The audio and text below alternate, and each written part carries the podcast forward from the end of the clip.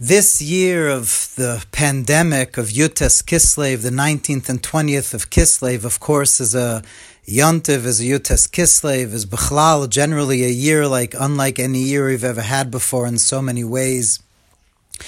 And of course, all the years, Yutes Kislev, the Rosh Hashanah of Chasidus, is a time of Farbrengens, of get togethers, of much joyous occasions. And so some people are, you know, as we've been doing over the past months on Zoom, having all sorts of Zoom get togethers or smaller social distance get togethers. And we're all trying to make do as best as we can in this terrible, difficult time that we're all living through, this very difficult, challenging time we're living through. But I think for myself that I wasn't, you know, I, didn't work out, there wasn't the possibility of some kind of get together and it's been, as much of this time has been challenging, each and every one of us in our own ways that we're going through our own challenges. But what for me, I think that I want to share today on the 20th of Kislev, as we celebrate the 19th of Yutes, 20th of Kislev, the day, the days that the Alter Rebbe got out of jail, and that the Shita, the way of Chasidus, prevailed and was revealed in the world in a strong way. What I'd like very much to do is to explain the main idea that the Lubavitcher Rebbe gives over when he speaks about the inyana, the essence of Chassidus. There's a famous sefer, Kuntras Inyana Shotersa Chasidus, which is translated on on the essence of Chasidus, and that's exactly the point of this talk. It was actually a sicha, a talk that the Lubavitch Rebbe of our generation gave on Yutes Kislev in 1966 which was right before the Six Day War, which was a very auspicious time for Mashiach. He again spoke about this idea in Tufshin Nun Beis in 1992, right before he got sick, which was another auspicious time for Mashiach comes. And I believe whatever's happening now, none of us have any idea what this is, but of course, it's always an auspicious time that more than ever for Mashiach to come. So the idea that the Rebbe gives over over here, what the Rebbe is trying to say is, what is inyana shel teres chassidus? What's the teres chassidus? What's the essence of chassidus? In other words, as opposed to different aspects and manifestations and functionalities of what Hasidus has done historically, this kuntras is coming to say what's the inyana, what's the essence, what is Hasidus. In other words, you could have something that has a lot of functions. It does a lot of things. It has a lot of hispashtus, a lot of ways it expresses itself.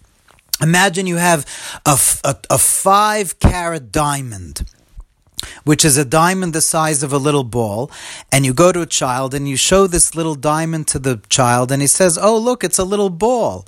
And then you say to a person that doesn't appreciate jewelry, Oh, what's this for? Oh, it's to open up pipes that are that are clogged. Or somebody else might say it's a paperweight. And then you say to them no those are all might be functions of this 5 carat diamond but what's inyana what's the essence? What is it? It is a 5 carat diamond. And regardless of what it could do or not, you have to know what it is essentially. What is it? It is a five carat diamond. The essence of what something is is not just what it does.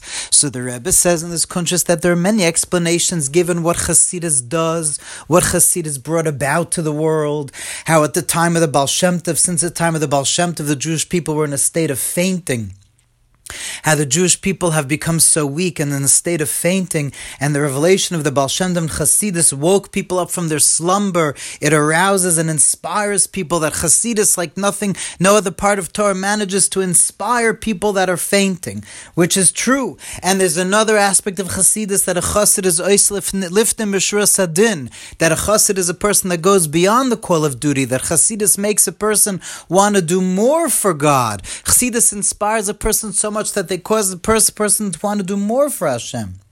Or, of course, there's the idea that Hasidus changes a person's human behavior, that a person should act godly, and to the extent that Hasidus allowed that even simple people could understand the deepest aspects of Torah. All these things are true. These are things that Hasidus did. But what's the essence? What is Hasidus? What's in Yana? What is the essence? What is Hasidus? So the Alter Rebbe, the Baal HaTanya, already gave this over in his parable of the crown jewel. But the way the Rebbe Rashab explains it is that it's the Gilui Chadash of Radlov Penimius Atik, which is a Kabbalistic Hasidic way of saying as follows. There are many aspects of Torah, this Pshat, Remez, Drush, and Sod. There are many aspects of Torah, right? The simple meaning of Torah, the deeper levels, the homiletical interpretations, the midrashic interpretations, the Kabbalistic. Torah has many garments. Torah is essentially one with God. That's the essence of what Torah is. Torah is essentially one with God. That that Torah brings life to the world and peace to the world and all the things it brings to the world is the externality, is the functionality of Torah. But what Torah is in its essence is that it's one with God. But all the levels of Torah, Pshat, Remez, Drush, and Sod, all the levels of Torah that we learn in Gemara and in Medrash and in many books, all those levels are Torah, God as He's in garments. When you learn the will of God or halacha or stories of Torah, all these are, of course, Hashem. Hashem is Arais of Kulachad. God's infinite being is one with Torah, like it says in Tanya chapter 4. But usually, when you learn other parts of Torah, it's God in garments. Chasidus, the idea of Chasidus, and the reason that it's likened to oil, there's the water, the Torah is likened to water and bread, which is the revealed aspect of Torah, Shulchan Aruch and Niglan Halacha. That's how we live. You need water and bread to live, to eat, and meat.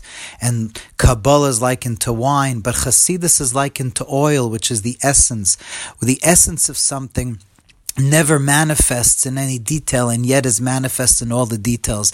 The essence of Chasidus is that it's God without any garments. It's the revelation of Einon Milvad, it's the revelation of God in his very essence, which is why it's Mashiach. Mashiach, you could say the same thing. What will Mashiach do? There'll be a lot of functions to Mashiach. Mashiach's going to bring world peace. Mashiach's going to cause that everyone ha- will have economic stability. Mashiach's going to cause that even animals will be peaceful. There'll be a lot of amazing things Mashiach does, but that's not the essence of Mashiach. The essence of Mashiach is that Mashiach's going to reveal God in the world, that God's essence will be in the world. And that's what Chassidus is. And what for that, for us, that means is that in our souls, in our being, we have a lot of different parts of who we are. And that's one of the deeper aspects of Tanya, of Chassidus, is to really learn how to deal with all the different parts of who we are, which is what Tanya is about. We have a Nefsha Bahamas, Nefsha Lekis, Nefsha Sichlis. We have a whole internal family system. We have all sorts of warring factions within us, within who we are. But we have to know there's the oil, there's the essence. Who are we essentially? Not just what we do. We always base ourselves on what we do, how we define ourselves and what we do. But who are we? What's the oil? What's the essence? Is the Echida is that essence of our soul that's beyond any type of manifestation, but that essence of our soul that's literally one with the essence of God. And Chasidus, the oil of Torah, the light of Mashiach, the essence of Chasidus is to reveal God without garments, Torah without garments, and you without garments, to come to the very core, to the deepest core, and know that no matter how hard things are around you, in you, there's a deeper core. No matter how hard things are in the world, no matter how dark things seem, the, the oil, the essence of Chassidus is the Amunah the emuna to know that really, really Einen Milvad, the only God exists. That's why Chasidus is the revelation of Atik, of the most innermost basic revelation of God's essence, which is the truth that only God exists.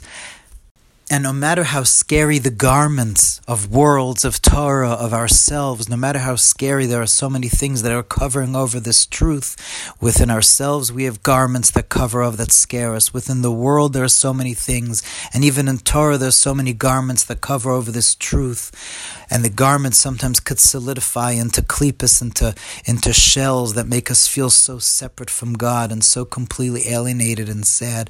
But we have to know that the oil, the essence of Chassidus, this in the essence of Yutas Kislev, the essence of this Yontiv, no matter what our circumstance, even though we can't get together physically, we all have to know in the deepest way what Jews always knew in the deepest way that the truth of who we are is Shema Yisrael Havaya Elokeinu Havaya Echad. Hear, O Israel, Lord our God, the Lord is one.